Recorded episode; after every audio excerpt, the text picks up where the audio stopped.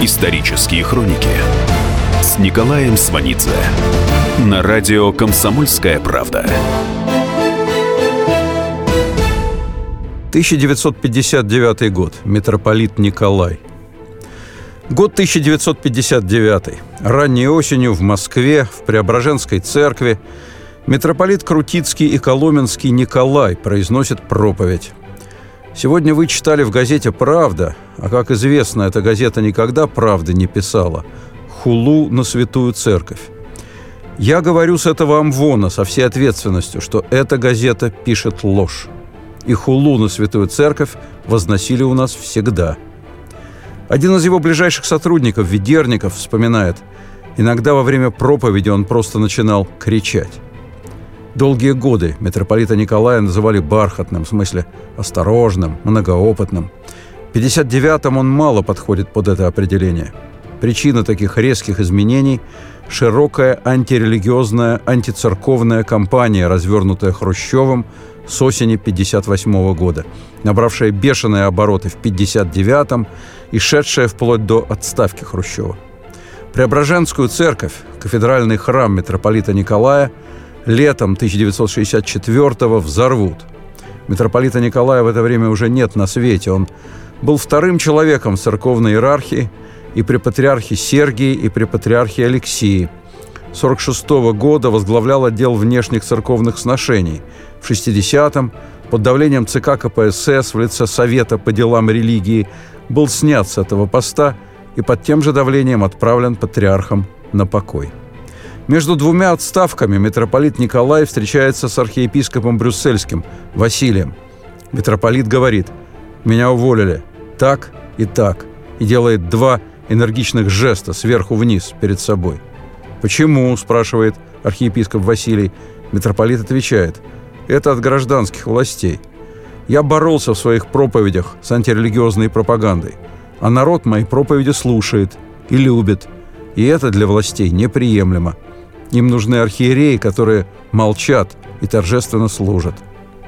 В том же 60-м будущий митрополит Антоний Сурожский в Лондоне получит письмо от митрополита Николая.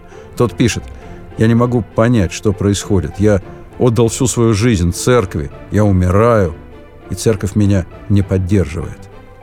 Церковь поддержать и не могла – когда Синод обсуждал вопрос об отставке главы отдела внешних церковных сношений, митрополит Петерим сказал, что у него рука скорее отсохнет, чем он подпишет отставку. В ответ патриарх Алексей очень громко произнес «Надо!». Дело в том, что незадолго до этого к патриарху приезжали начальник Совета по делам религии Кураедов с помощником. В течение нескольких часов они орали на патриарха, требуя снятия митрополита Николая – Патриарх сопротивлялся сколько мог, потом уступил. Власть больше не хочет использовать церковь как инструмент для собственных нужд. Хрущев пообещает вскоре показать по телевидению последнего советского папа. Поход на церковь, как-то неудивительно, объясняется решениями 20-го съезда партии, разоблачившего культ личности Сталина. Логика элементарная. До войны Сталин следовал ленинским нормам в отношении церкви, то есть продолжал начатую Лениным в 22 году политику уничтожения церкви и духовенства. Но во время войны Сталин отступил от ленинских норм и пошел на предосудительное сотрудничество с церковью.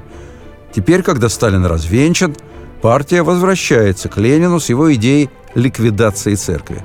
Это логика Хрущева. Митрополит Крутицкий и Коломенский Николай – ровесник Хрущева – Ленинский период в истории церкви владыка Николай помнит отлично. К 17 году он сложившийся человек. Борис Ярушевич, таково в миру имя владыки Николая, поступает на физико-математический и юридический факультеты Петербургского университета. В течение летних каникул проходит курс духовной семинарии и блестяще сдает экзамены в Петербургскую духовную академию. После третьего курса отправляется в Оптину пустынь, одно из главных и сложнейших наставлений оптинских старцев – «Не привыкайте к алтарю». В 22 году в храме Академии пострижен в монашество с именем Николай. В храме Иоанновского монастыря на Карповке рукоположен в сан иеродьякона. В октябре 14 года рукоположен в иеромонахи и отправлен на фронт Первой мировой войны для исполнения пасторских обязанностей. В конце 18 года его переводят настоятелем Петропавловского собора в Петергофе. Это бывший придворный собор. Прихода раньше не было. Отец Николай ходит по домам, общается с людьми, которые станут его прихожанами. Это зима 18-19 годов. Голод, террор, полная неясность будущего. Ему удается тайная благотворительность, он старается ободрить. Через год он назначен наместником Свято-Троицкой Александро-Невской лавры и возведен в сан архимандрита. Лавра при отце Николая в 19 году становится духовным центром. Сотни людей по воскресеньям собираются здесь на религиозные, философские, общественные чтения. 27 марта 22 года святейший патриарх Тихон назначает архимандрита Николая епископом Петерговским, составлением его наместником в Лавре. Рукоположение совершает митрополит Петроградский и Гдовский Вениамин. Патриарха Тихона весной 22-го допрашивают на Лубянке. В Москве уже идут организованные мероприятия по разграблению церквей. Такие же акции в Петрограде. 12 мая в Лавре вскрыта рака с мощами святого князя Александра Невского. Мощи изымают. Впоследствии они будут выставлены в Музее атеизма в Казанском соборе – 1 июня 22 года в Александро-Невской лавре епископ Петерговский Николай арестован. Двумя днями раньше там же взят митрополит Петроградский и Гдовский Вениамин. Митрополит Вениамин будет главным обвиняемым в 22 году на процессе над Петроградским духовенством. Расстрелян. Епископ Николай проходит по другому делу. Сидит в тюрьме ОГПУ на Шпалерной по постановлению следователя Петра Губрев трибунала Лютера будет освобожден под подписку о невыезде. Дело закроют. 10 февраля 23-го епископ Николай арестован вновь, отправлен в Москву, в Бутырку, приговорен к трем годам ссылки в поселке Усть-Кулум, в Коме. Будущий святейший патриарх, а в 22 году епископ Ямбурский Алексей, также принимавший участие в рукоположении отца Николая в епископы, также арестован – для епископа Алексея и епископа Николая ленинский период заканчивается на редкость счастливо. Они выживают. При том, что к 22 году уничтожены 8110 духовных лиц. Именно такой жесткий вариант взаимоотношений с церковью Хрущеву в 1959 году представляется наиболее целесообразным. Исторические хроники с Николаем Сванидзе на радио «Комсомольская правда». Год 1959. На внеочередном 21-м съезде КПСС Хрущев говорит о начале быстрого перехода советского общества к коммунизму. Одна из первоочередных задач – уничтожить в массах пережитки капитализма. Главный пережиток – религиозные убеждения – Некоторые историки полагают, что в ходе 21-го съезда КПСС было принято секретное постановление об уничтожении религиозных организаций в ходе выполнения семилетнего плана. Хрущев искренне убежден в том, что СССР находится в предкоммунистическом состоянии, и это несовместимо с верой. Хрущев абсолютно уверен в безальтернативности коммунистической идеологии. Этим Хрущев отличается от Сталина, который в определенный момент почувствовал, что население устало от коммунистической пропаганды и что она более неэффективна. Сталин подзажимает пропаганду и допускает послабление церкви. Кроме того, вопросы веры ему не безинтересны. Он наблюдает, как его собственный культ в народном сознании сочетается и даже соперничает с верой. В отношении церкви послевоенный Сталин прагматичней большей части партийного аппарата, и поэтому то разжимает, то сжимает руку на горле церкви. После смерти Сталина ситуация резко упрощается. Хрущев как политик сформировался в 30-е годы, в период, когда Сталин жестко проводил антицерковную линию. Продолжение следует. Исторические хроники с Николаем Сванидзе на радио «Комсомольская правда». И сошлись они в чистом поле, и начали они биться. Каждый за свою правду. И не было в той битве ни правых, ни виноватых. Звон стали. Крики поверженных. Самый беспощадный проект радио «Комсомольская правда». Радио «Рубка». Столкновение взглядов, убеждений и принципов. У гостей в студии всегда полярные мнения. Слушатели участвуют и голосуют. Нам есть о чем поспорить. Остро, жестко, жестоко. Программу «Радио Рубка» слушайте на радио «Комсомольская правда». Каждую среду в 18.05 по московскому времени. Исторические хроники с Николаем Сванидзе на радио «Комсомольская правда». 7 июля 1954 года принято постановление ЦК КПСС о крупных недостатках в научно-атеистической пропаганде и мерах ее улучшения. Предполагается вернуться к довоенной политике наступления на религиозные пережитки и никакого примиренчества – не кто-нибудь, а сталинская правая рука Молотов предупреждает Хрущева, что постановление поссорит нас с духовенством и верующими, принесет массу ошибок. Хрущев, который уже год как у власти, отвечает «Будут ошибки, исправим». Начинают разгонять молящихся, закрывать церкви. Архиепископ Лука в проповеди обращается к пастве со словами «Не бойся, малое стадо, идут слухи о скором запрещении церковных обрядов. В связи с этим начинается массовое срочное крещение детей. Прихожане и духовенство открыто проявляют недовольство. Митрополит Ленинградский Григорий пишет резкое письмо в Совет по делам РПЦ. Его отговаривают, опасаясь репрессий. Он отвечает, ну что же, придется сломать голову, а я все-таки напишу. И тут призывы к мученичеству. На этом фоне Молотов и Маленков – прошедшие сталинскую школу виртуозного подчинения и эксплуатации церкви, твердят Хрущеву о негативных последствиях не только внутри страны, но и за рубежом. В сентябре в Москву приезжает антиохийский патриарх. Он говорит о необходимости прекратить перегибы в отношении церкви, так как это затрудняет сближение церквей и народов. Хрущев идет на попятный.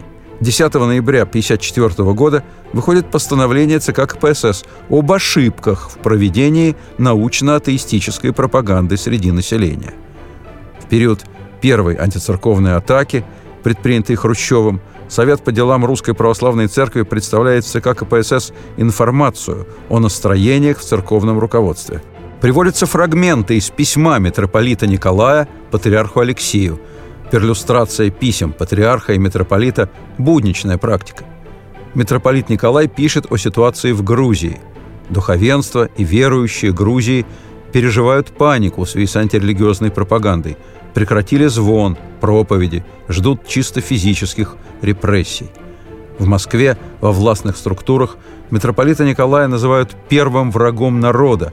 Говорят, что он пока еще нужен нам для заграницы – а в свое время мы его обезвредим. Опыт лагеря у митрополита Николая есть. Он отсидел в лагере в период, когда ГУЛАГ еще только формировался. Советские заключенные первой волны в основном из бывших, люди верующие, много духовных лиц. Условия тяжелые, но общение идет на понятном, привычном языке. Из этих лагерей многие еще возвращаются. Отец Николай вернулся в Ленинград в 26-м. В 27 году митрополит Сергий выпускает «Послание к пастырям и пастве», впоследствии известное как «Декларация митрополита Сергия». Текст декларации провозглашает православные граждане лояльны к советской власти и готовы доказать это не на словах, а на деле. Суть декларации – церковь должна выжить, во что бы то ни стало. Церковь становится под контроль государства – Отношения церковь-власть осложняются ситуацией внутри самой церкви. В 22-м в русском православии появляется обновленческая церковь, революционеры от церкви, которые поддерживают советскую власть и которым власть платит временной взаимностью. Обновленцы намерены подменить собой патриаршую церковь. Автор декларации, митрополит Сергий, в 22 году сам склонялся к обновленчеству, но в 24-м принес покаяние патриарху Тихону. После смерти патриарха Тихона он получает пост заместителя патриаршего местоблюстителя. Появление декларации митрополита Сергия связано в том числе и с обоснованными опасениями, что власть окажет обновленцам столь сильную поддержку, что традиционное православие будет лишено жизни. Кроме того, митрополит Сергий полагает, что объявление о лояльности власти спасет церковь от репрессий. Но от репрессий спастись не дано. Ни сергианцам, ни обновленцам. У вернувшегося в 26-м из лагеря епископа Николая выбора нет. Он чужд обновленчеству. В 22 году его коллега по духовной академии и сотрудник ГПУ Николай Платонов добивался от него перехода в обновленчество. Добивался и обещаниями, и угрозами. Согласие избавило бы епископа Николая от лагеря, но он выбрал лагерь. И впоследствии позорными связями с органами себя не запятнал. После лагеря епископ Николай страну не покидает, а значит его путь связан с сергианством, то есть с православием, надеющимся выжить в тоталитарном безбожном государстве. Владыка Николай – епископ Петерговский в Ленинградской епархии. В 28-м начинается сталинский поход на церковь. Массовая влиятельная общественная организация «Союз воинствующих безбожников» в 29 году выдвигает лозунг «Борьба с религией есть борьба за социализм», в 30-м объявляется первая безбожная пятилетка. На свободе всего четыре архиерея. Митрополиты Сергий и Алексей, будущие патриархи, архиепископ Дмитровский Сергий и архиепископ Николай. Епископ Николай рукоположен в архиепископы в 35-м, но он редко облачается в архиерейские одежды.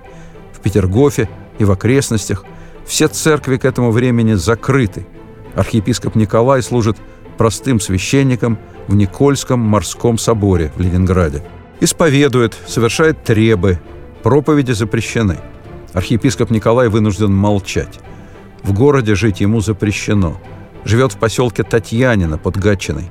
Он вообще лишенец, то есть ограничен в правах. Архиепископу Николаю закрыт даже доступ в библиотеки, вспоминает церковный писатель Анатолий Краснов-Левитин – я помню, с каким горячим интересом владыка буквально набрасывался на всякую книгу, газету, которую я приносил из нашей институтской библиотеки.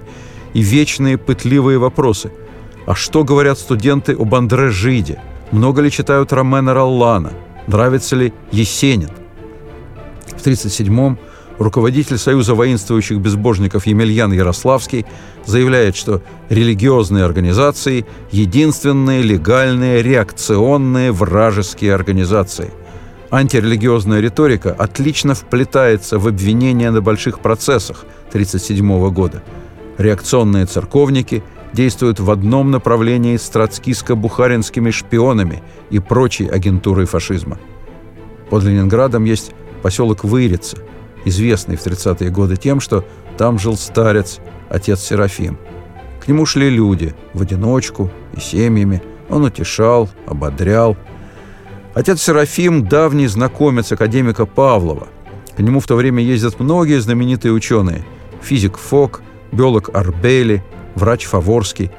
Все 30-е годы у отца Серафима в Вырице часто бывает архиепископ Николай – по данным комиссии по реабилитации Московской Патриархии, к 1941 году подверглись репрессиям за веру более 350 тысяч человек. В одном 1937 году арестовано около 150 тысяч, 80 тысяч расстреляно.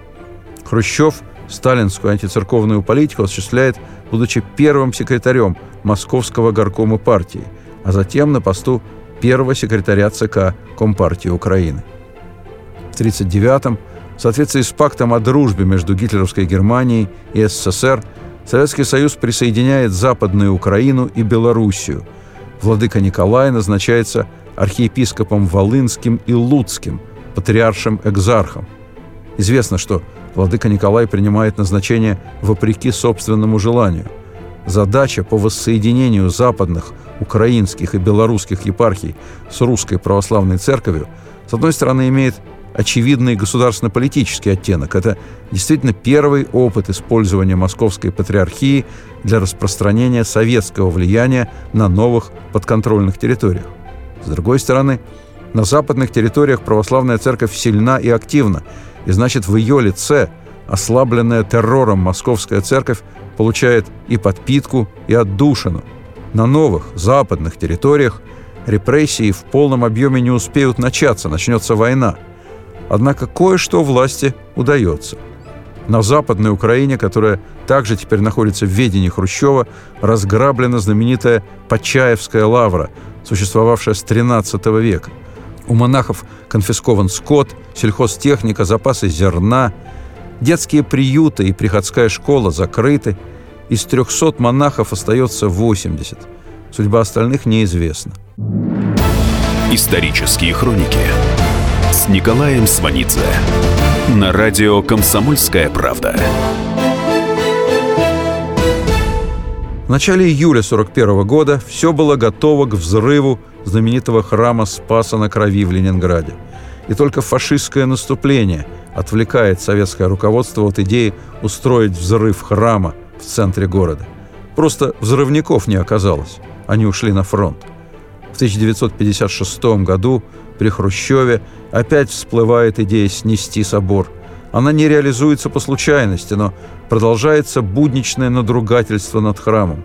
В храме в центре Ленинграда картофелехранилище. Действия Хрущева вполне укладываются во временные рамки, которые еще до войны были установлены Союзом воинствующих безбожников. Один из руководителей Союза безбожников, Алищук, еще перед войной назвал примерную дату полного искоренения религиозных предрассудков в стране – середина 50-х годов. В 1940 году Алищук считал, что СССР перегонит капиталистические страны по экономическому развитию за 10-15 лет. Вот в эти же сроки будет покончено и с церковью. Это чисто хрущевская логика. В 1941 году, в первые месяцы войны, власть не прекращает аресты священников. В октябрьские дни страшной паники и бессилия власть не забывает насильственно эвакуировать из столицы митрополита Сергия. По сути, это высылка, и она свидетельствует о недоверии к церковному иерарху. Продолжение следует. Исторические хроники с Николаем Сванидзе на радио «Комсомольская правда».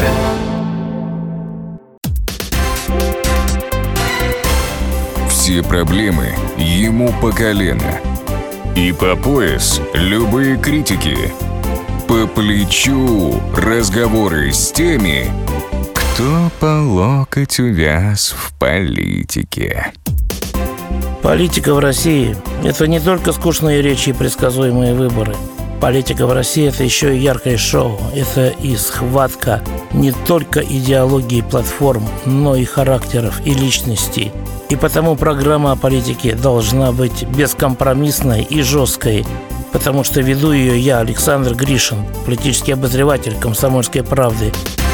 Политическое шоу «Руки по локоть» с Александром Гришиным. Слушайте каждый вторник в 16.05 по московскому времени. Исторические хроники с Николаем Сванидзе на радио «Комсомольская правда». Год 1959. Митрополит Сергий 22 июня написал послание к пастве и сумел распространить его по стране. Он нигде в послании не упоминает ни Советский Союз, ни правительство. Он говорит «Церковь Христова благословляет на защиту границ нашей Родины». Он почти прямо предупреждает священников «Война – не время вспоминать о пережитых репрессиях.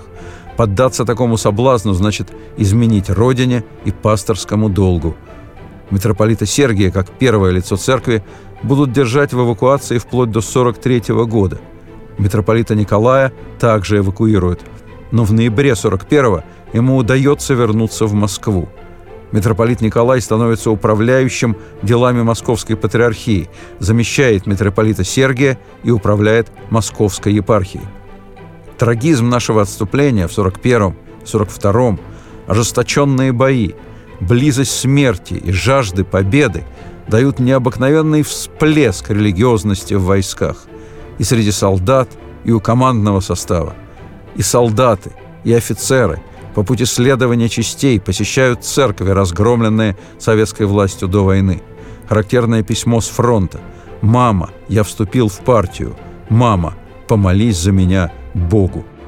В Главное управление Красной Армии с 4-го Украинского фронта поступает телеграмма с просьбой в срочном порядке выслать руководящие материалы православной церкви для произнесения проповедей в день празднования годовщины октября. В ноябре 1942 накануне нашего контрнаступления под Сталинградом, митрополит Николай совершает молебен перед Казанской иконой Божьей Матери прямо на берегу Волги – Мало что может сравниться с этим зрелищем по интенсивности эмоций. Залитая огнем, пылающая Волга, тысячи солдат, смотрящих в глаза смерти, командиры Красной Армии, внемлющие слову митрополита, город имени Сталина в трагический поворотный момент истории, ищущий и нашедший связь с Богом у врат ада войны. Многие после смерти митрополита Николая будут говорить о том, что он был чрезмерно честолюбив для человека церкви. После того ноябрьского молебна под Сталинградом митрополит Николай едва ли искал удовлетворения честолюбия. Там, под Сталинградом, он был более чем посредником между Богом и теми, кто зряче идет на смерть. Это и был его час. Что касается Сталина, то атеизм и религиозность для него в равной степени только политические рычаги в деле укрепления власти. С началом войны церковь демонстрирует консолидирующую, объединяющую силу. Значит, следует использовать возможности церкви, сделав ей послабление, но сохраняя контроль. Митрополит Николай будет руководить сбором материальной помощи церкви фронту. Он будет передавать произведенные на собранные церковью средства эскадрилью и танковую колонну – на самом деле, организация материальной помощи фронту – это уже фактическая легализация церкви в жизни страны. Выпускают из лагерей первых священнослужителей. После лагерей они идут на фронт. После лагеря на фронте замком роты из веков, будущий патриарх Пимен. Митрополита Николая в конце 1942 года включают в состав чрезвычайной государственной комиссии по становлению и расследованию злодеяний немецко-фашистских захватчиков. С работой в комиссии сопряжена еще одна крайне сложная деятельность митрополита. Дело в том, что на территориях, захваченных немцами, с первых дней оккупации репрессированные коммунистами церкви вновь открываются. Немцы не противятся этому. Для них, как и для Сталина, церковь – аргумент в борьбе – что абсолютно не означает, что священнослужители идут на сотрудничество с оккупантами. Однако после освобождения оккупированных территорий положение священников и прихожан становится исключительно драматичным. Разруливанием этой тонкой ситуации также занимается митрополит Николай. Наконец, именно с митрополитом Николаем начинаются переговоры о встрече Сталина с церковными иерархами, вспоминает митрополит Антоний Сурожский – о митрополите Николае говорили «Бог знает что». А он мне рассказал, как его владыка Сергий попросил стать посредником между ним и Сталином. Митрополит Николай отказывался «Я не могу».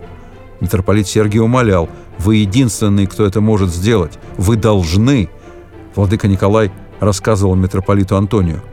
«Я три дня лежал перед иконами и кричал «Спаси меня, Господи! Избави меня!» После трех дней встал и дал свое согласие. После этого верующие перестали верить, что он свой, а коммунисты знали, что он не свой. Вот такая жизнь, говорит митрополит Антоний. Это мученичество, такое же, как быть расстрелянным. Перед самой встречей со Сталиным митрополита Сергия возвращают из эвакуации в Москву. Встреча Сталина с иерархами состоится 4 сентября 1943 года – а уже 8 сентября в Москве проходит собор, на котором митрополит Сергий избран патриархом московским и всея Руси. Епископы, избравшие патриарха по указанию Сталина, были срочно привезены в Москву, преимущественно из лагерей. Через две недели в Москву прибывает делегация англиканской церкви во главе с архиепископом Йоркским Гарбетом. Дело в том, что Сталин ведет личную переписку с одним из высших деятелей англиканской церкви, настоятелем Кентерберийского собора Джонсоном, который возглавляет Объединенный комитет помощи Советскому Союзу в Англии. Летом 45-го он будет два месяца гостить в СССР по приглашению Сталина. Сталин высоко оценил работу Джонсона в качестве председателя Комитета помощи СССР и наградил его орденом Трудового Красного Знамени – в ходе визита делегации англиканской церкви в Богоявленском соборе проходит молебен о даровании победы войскам союзников и Красной армии. Архиепископ Йоркский после Москвы следует в Тегеран, где вскоре открывается конференция глав стран-участников антигитлеровской коалиции. Сталин, несомненно, имел в виду Тегеранскую встречу, когда молниеносно восстанавливал патриаршество. Смягчение образа СССР – обеспечивает западную материальную помощь и приближает открытие Второго фронта.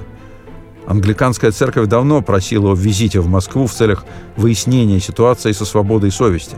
Перед Тегераном визит разрешают, и он приносит советской стороне желаемые результаты.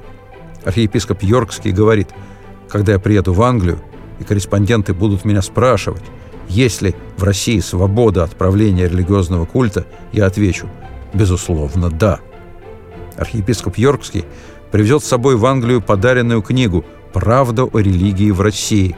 Она вышла под редакцией митрополита Николая. В книге нет ничего о гонениях на церковь. В 45-м митрополит Николай с ответным визитом в Англии. В честь советской делегации король Георг VI дает прием в Букингемском дворце. Черчилль на встрече с митрополитом Николаем говорит ему «В ваших руках будущее России». Митрополит Николай 1946 года возглавляет созданный фактически под него отдел внешних церковных сношений. Масштаб внешнеполитической активности митрополита Николая таков, что его будут называть вторым министром иностранных дел. Митрополит рассматривается в качестве очевидного претендента на патриарший престол в случае кончины патриарха Алексея. Однако глава Совета по делам РПЦ Карпов пишет в Центральный комитет, что это нежелательно, так как Николай будет жестко отстаивать независимость церкви. Власть продолжает эксплуатировать способности и ораторское искусство митрополита для влияния на мировое общественное мнение в годы Холодной войны. Предупреждение патриарха Тихона о том, что русская церковь входит в долгую и темную ночь, митрополит Николай предпочитает не вспоминать. И вообще начинает казаться, что После долгих репрессий правила игры устоялись. В 1949 в журнале Московской Патриархии, где регулярно публикуются проповеди митрополита Николая, к 70-летию Сталина поздравительным текстом отведено 8 полос. Там же фотография ларца, преподнесенного Сталину в подарок от русской православной церкви. С обедами в церковных собраниях в первую очередь возносится здравица Сталину – в том же 1949 году Сталин теряет интерес к внешнеполитической работе Русской Православной Церкви. Сталин находит ей замену. Для разруливания внешней политики у него появляется атомная бомба. В 1954-м, когда Хрущев начал первую антицерковную атаку, он еще не единовластен, и его личное отношение к церкви пока не может быть реализовано. Хрущев временно отступает – оттепель успеет коснуться церкви. В 56-м впервые за всю советскую историю издана Библия. Представители Московской Патриархии приглашаются на кремлевские приемы и в иностранные посольства. Однако после 20-го съезда Хрущев в частных беседах обвиняет церковь в низкопоклонстве перед Сталиным. В среде высших иерархов возникает беспокойство. Патриарх пытается добиться встречи с Хрущевым. Хрущев отказывается патриархом встречается премьер-министр Булганин. Он уверяет, что гонений не будет, и это создает ложное представление об отношениях государства и церкви. Исторические хроники с Николаем Сванидзе на радио «Комсомольская правда». В январе 1958 глава отдела внешних церковных сношений митрополит Николай – официально заявляет о необходимости избрания духовенства в представительные органы власти. Заявление митрополита Николая встречает резкую реакцию в ЦК КПСС. Однако трудно сказать, что именно больше волнует власть – идеология или экономика. Экономика настолько в плохом состоянии, что начато сокращение армии. За 55-58 годы армию сокращают на 2 миллиона 140 тысяч человек. Дан старт второму в советской истории разграблению церкви. Хотя по второму заходу грабить уже разграбленное малодоходно. 4 октября 1958 года выходит секретное постановление ЦК КПСС о недостатках научно-атеистической пропаганды, предписывающее развернуть наступление на религиозные пережитки. По личному указанию Хрущева Совмин 16 октября принимает антицерковное постановление о монастырях в СССР и о налоговом обложении доходов епархиальных предприятий, а также доходов монастырей – это означает рост налогов на землю и строение, на доходы свечных мастерских, резкое сокращение числа монастырей и их обитателей. Снижены зарплаты священников, церковные хоры распущены. Руководство патриархии просит отсрочить введение новых налогов. Отказано. Продолжение следует. Исторические хроники с Николаем Сванидзе на радио «Комсомольская правда».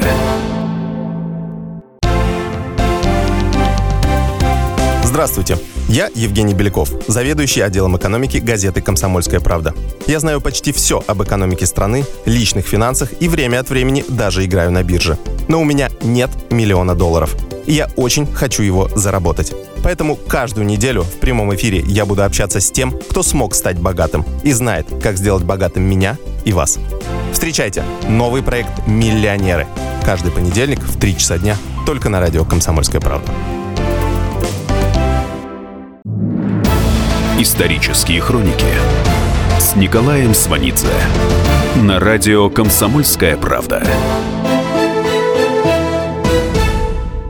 В сороковом архиепископ Николай является священно-архимандритом Почаевской лавры. Это его первое заочное столкновение с Хрущевым. Во время войны, вследствие изменения сталинской политики в отношении церкви, лавру оставят в покое. В 1959-м когда Хрущев, как глава СССР, поведет свою собственную антицерковную войну, по Почаевской лавре будет нанесен новый удар с примесью откровенной мести.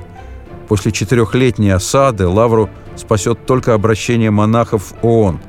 Хрущев отступит. Но это будет возможно в 63-м. В 39-м архиепископ Николай надеяться на помощь международных организаций не мог. За три месяца до войны архиепископ Николай возведен в сан митрополита. Войну встречает в Луцке.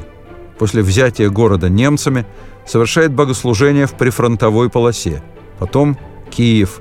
Из Киева уходит вместе с беженцами. Добирается до Москвы. Москва вплоть до октября 1941 года продолжает антицерковную линию. Хотя война вносит некоторые коррективы. В начале июля 1941 все было готово к взрыву знаменитого храма Спаса на Крови в Ленинграде. Храм Спаса на Крови построен на месте убийства императора Александра II, отменившего крепостное право. Именно в этом храме провел первую службу после возвращения из лагеря в 26 году владыка Николай. Исторические хроники на радио «Комсомольская правда».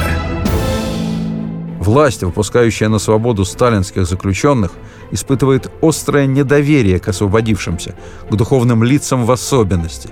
Их очень трудно контролировать, они источник инакомыслия, прошедшего проверку лагерем. Церковь начинает быстро наверстывать утраченное в годы репрессий. Возвращается духовное образование. В 56-м более трети младенцев крестят, а умерших отпевают. Исторические хроники на радио «Комсомольская правда». 28 ноября 1958 года выходит постановление ЦК о мерах по прекращению паломничества к так называемым «святым местам». На путях следования паломников выставляются милицейские кордоны. В Тамбовской области на месте святого источника открывают свиноферму, которая, правда, быстро разваливается. Опять, как при раннем Сталине, запрещен колокольный звон – в храмах отключают водопровод, срезают телефоны. 18 февраля 1959 года митрополит Крутицкий и Коломенский Николай идет в совет по делам Русской Православной Церкви. В записи беседы зафиксировано. В раздраженном тоне, нервничая и возмущаясь, Николай заявил, что с осени 1958 года началось наступление на церковь, равнозначное походу на церковь до войны. 31 мая патриарх и митрополит Николай пишут письмо Хрущеву. Наступление власти продолжается. 12 июня издается инструктивное письмо о прекращении благотворительной деятельности религиозных организаций и о запрете на открытие храмов. В 1959 году полным ходом закрывают монастыри. При ликвидации Кременецкого монастыря милиция открывает стрельбу. На территории Троицы Сергиевой Лавры милиция хватает верующих. Их держат несколько суток под арестом, требуют расписок, что они больше не придут в Лавру – в 1959 году Комитет госбезопасности, возглавляемый Шелепиным, шантажом и угрозами вынуждает две сотни священнослужителей к отречению от сана. С 1959 года расширяется практика втягивания священников в отношения с КГБ. Митрополит Николай заявляет в Совете по делам РПЦ о фактах физического уничтожения православной церкви. Патриарх Алексий I говорит о своей возможной отставке – Патриарх требует встречи с Хрущевым. Хрущев во встрече отказывает. 22 января 60 -го года митрополита Николая в крайне жестком тоне предупреждают, что его проповеди в московских храмах отслеживаются и что его сопротивление напрасно. Но 16 февраля 60 -го года происходит невероятное выступление патриарха Алексия на конференции по разоружению. С трибуны в Кремле патриарх более чем ясно заговорил о гонениях на церковь. Текст выступления патриарха написан митрополитом Николаем.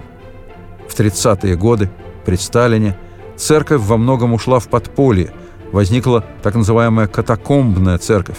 Это особая религиозная жизнь с тайными священниками, тайными крестинами, венчаниями, исповедями – Сталин мастерски предупредил уход в подполье всей церкви. Он сохранил официальную церковь и ее руководство, которое, в отличие от подпольного, можно контролировать. Хрущев взял это на вооружение, но теперь бунт поднимает второе лицо в церковном руководстве – владыка Николай. Возникает угроза, что он возглавит организованную церковную оппозицию.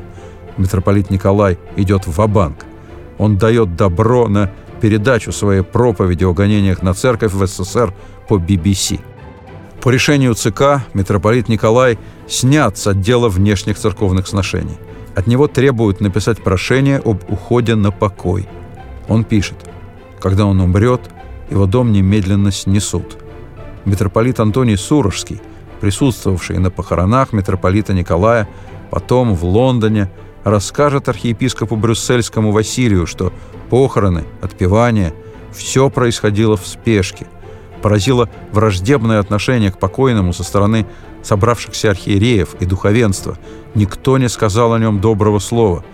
Приемник владыки Николая на посту главы отдела внешних церковных сношений, митрополит Никодим, будет говорить архиепископу Брюссельскому Василию. «Вы знаете, митрополит Николай был дамским угодником – когда он разговаривал с дамами, у него была привычка трогать их за рукав платья. Не вам это говорить, владыка Василий, как-то неприлично для монаха и для архиерея. На Западе общественность долго оставалась под впечатлением от антисталинского 20-го съезда и на информацию о гонении на церковь в СССР внимания не обращала. Потом на Западе о закрытии церквей заговорят. И тогда в западной прессе выступит преемник митрополита Николая, митрополит Никодим. Он выступит с полным опровержением. В 1961 году, когда в Троице-Сергиевой лавре хоронят митрополита Николая, настоятелем лавры служит епископ Пимен. Его нельзя назвать человеком радикальных антисоветских взглядов, но в 60-е годы, когда его переведут на Саратовскую кафедру, он будет защищать диссидентов. К нему приезжает Солженицын. В 70-м архиепископ Пимен венчает Ростроповича и Вишневскую. В конце 80-х выступает против национализма в политике и в церкви. Архиепископ Пимен – родственник Пушкина. А по линии Пушкина он еще и родственник английской королевы. Исторические хроники с Николаем Сванидзе на радио «Комсомольская правда». Навостри, потребитель уха! Ведь в эфире Анна Добрюха защитит от плохих продавцов, проходимцев и темных дельцов – об обязанностях и правах, документах, судебных делах, о доплатах, пособиях, льготах и о многих подобных заботах.